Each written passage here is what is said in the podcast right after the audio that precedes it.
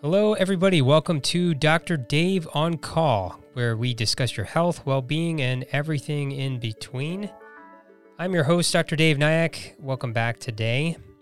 We are going to be diving into a quick hits episode, and we're going to try to answer this question. What does 95% effectiveness mean for the COVID-19 vaccine? So as we've all pretty much have learned through the media that we have a couple of vaccines, two in particular made by Moderna and Pfizer, that have put out a press release in these last couple of weeks here saying that their vaccines are 95% effective. And I thought it'd be a great opportunity to talk about what this means, because there are a lot of questions that people have. Hey, if I get this vaccine, am I 95% protected?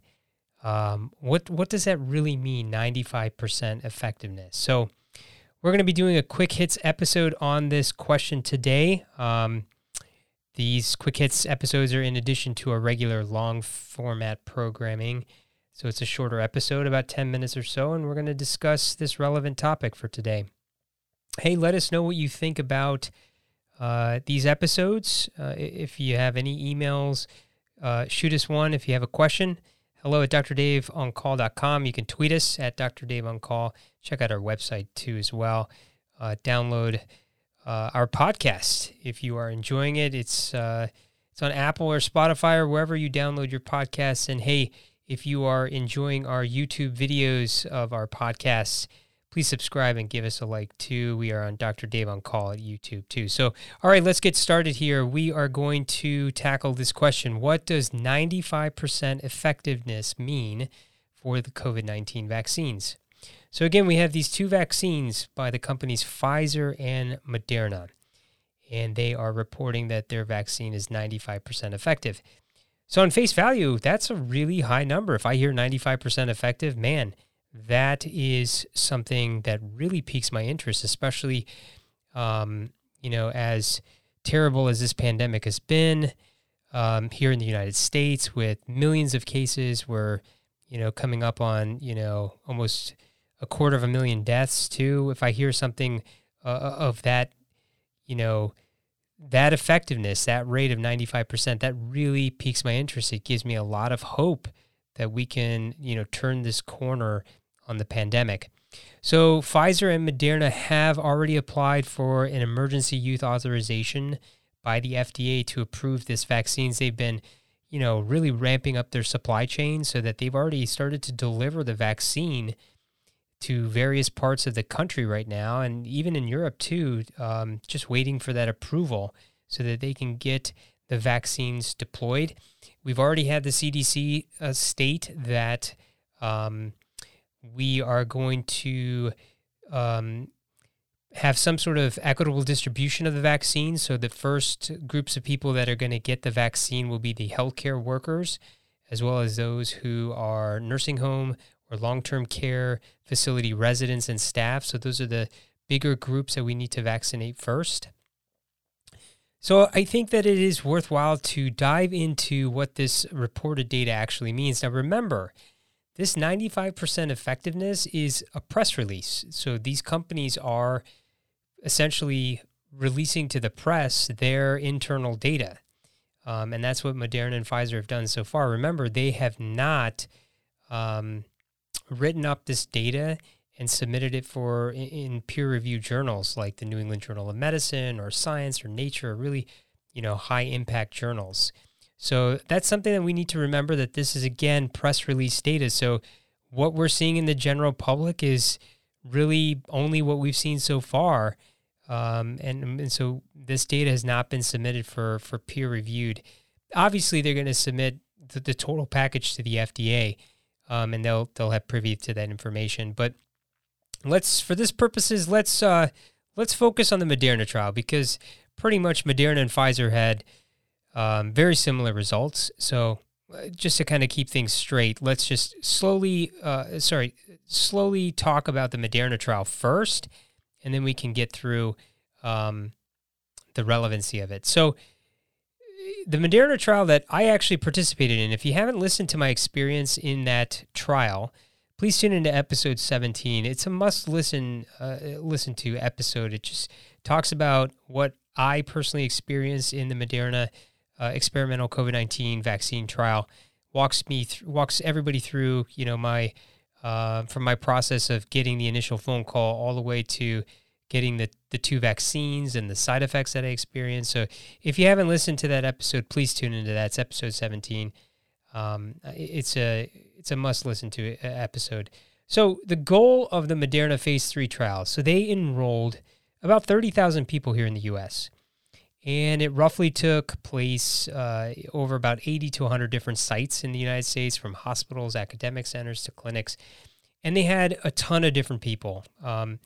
They had essentially from all groups, 18 years and older were enrolled. So you had people from diverse populations, from like healthcare workers, minority people of lower socioeconomic groups, people from all walks of life. And so the particular study site that I was enrolled at was here at the University of Illinois, Chicago Medical Center. It was in the Division of Infectious Diseases. And essentially, so it's a double randomized placebo-controlled trial. And so what does that mean? Well, both the doctors and the subjects don't know whether or not you got the experimental vaccine or did you get a placebo. So essentially, it was a randomly assigned, basically a flip of a coin. You had a 50-50 chance to receive the experimental vaccine, which was 100 micrograms. You'd receive one dose, and then 29 days later, you'd come back and receive a second dose, or you just basically got a saline injection on both those times with no active ingredients. So the question was, right, after you receive the placebo or the experimental vaccine, they're not purposely exposing you to COVID-19, right? You would just literally live your life. And if you happen to be exposed in the community to COVID-19, or you are in your place of work, like let's say you were a healthcare worker and you were exposed to COVID-19, you needed to report it to the study coordinators. So that's exactly why we had these safety phone calls. We had an app that we would routinely, identify if we were exposed to COVID-19. And that's the biggest way that the study is going to determine whether or not the vaccine is effective or not, right? So we all know right now that there is just rampant community transmission, right, going on throughout all areas of the United States. And that's why we had so many different sites for the vaccine trials, so that we would have it in rural areas, in urban areas, in densely populated areas, or just... so that these areas really represented a good makeup of the United States as well as the population too. So if you did have symptoms, you would either call up the clinic, in my case, and you would go and get tested at the clinic, or you'd have to obtain a COVID-19 test on your own. And then you would report it, whether or not you were positive or not. But it was essentially incumbent on all of us as participants to disclose if we had COVID-19 or not.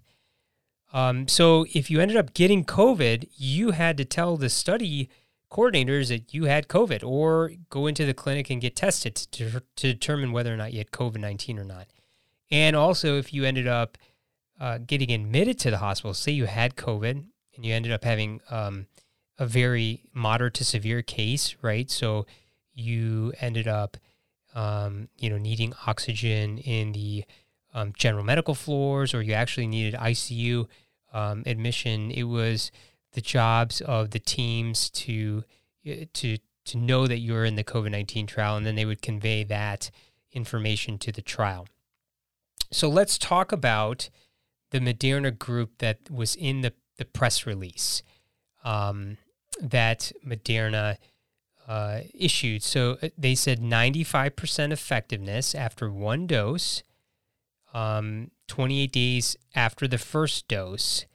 They looked at the placebo group and found that there were 90 COVID cases. And in the vaccine group, there were 5 COVID cases. So what does that mean, right? So in the 30,000 patients, that either got the vaccine, right? So we assume that 15,000 ended up getting the placebo and 15,000 got the experimental. They tallied up how many participants called them up or got tested in their clinic and said that they were COVID positive, right? So you basically had like 95 cases total, right? 95 COVID cases. So out of 30,000 cases, 30,000 subjects in the group, 95 of them called up and said, we had COVID. So they looked at all of the COVID cases and they found that the large majority, 90 of the 95 cases were in the placebo group. Only 5 cases in the 95 cases came in the vaccine group. So what they're essentially saying was that because 90 out of the 95 cases occurred in the placebo group, that only 5 of them occurred in the vaccine group, it's 95% effective. So let's dive just a little deeper. So in the placebo group, as we said, 90 cases, right? 11 of them were actually severe, where they were actually in the intensive care unit. That's a large percent. And in the vaccine group, right, there were 5 cases, 0 of them were severe. So basically they were not oxygen dependent, they didn't need to be intubated, and they weren't in the ICU. So they're surmising not only is the vaccine 95% effective, it's 100% effective at preventing severe cases, right? Because none of them went to the ICU. So diving a little deeper in those 95 cases, 15 of them were older adults, and then 20 of the participants were from diverse communities. So 12 of them were Hispanic, Latinx, 4 were African American, 3 were Asian Americans, and 1 was biracial. So a pretty diverse community. It wasn't just all, let's say, Caucasians. It wasn't just all older people. It was a big group, right, that was made up of older and younger people and of diverse communities. So what are we talking about here, right? We have a lot of big questions. 95% effective at what, right? So the first question I naturally ask, does it prevent contracting COVID-19 altogether? Well, probably not, because there were COVID cases in the vaccine group, right? There were 5 COVID cases reported in those who got the experimental vaccine. So it's not completely protecting, if you get this vaccine, the COVID-19 vaccine, that you're just not going to get COVID, right? You will, there are cases of COVID. But the bigger question is, does it prevent clinical disease, right? And here's the thing, probably not, because the people who are having cases, so who get the vaccine, are calling up the study and saying, hey, look, I got a stuffy nose, maybe some cough or a sore throat or a headache. I need to get tested for COVID, right? So it's incumbent upon us. I was in the trial, right? If I had symptoms, I had to call up the study and get a COVID test myself. So that's, if I was asymptomatic, right, I just wouldn't go out and randomly get a COVID test or call up the clinic. So I actually probably had some sort of clinical disease if I called up and wanted to get a test. So that's my point. So again, does it prevent contracting the disease altogether? Well, no, because there were cases in the vaccine group.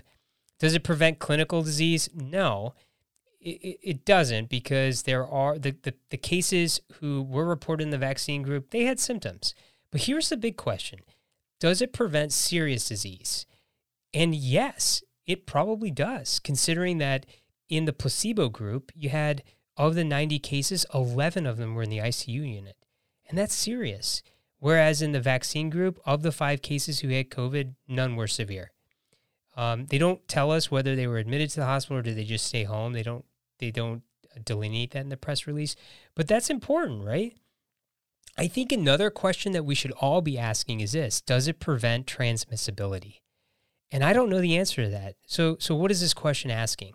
If I get the vaccine and I get COVID, can I pass it to somebody else? And we don't know the answer to that question. That's something that we need to understand and study more, especially as we get this vaccine approved by the FDA, distributed in a huge population, first starting with the healthcare workers and the nursing home staff and the residents, to figure this out, right? We'll have a larger group to study now that we can understand not only the safety, which is going to be really important, but also the efficacy. How effective is this vaccine? My gut tells me that this is going to be a vaccine that will prevent severe COVID infection. Will it prevent symptoms or not getting COVID? Probably not. But if it's just mild cold symptoms where you just write it out at home, that's going to be really effective rather than filling up our hospital system with severe cases.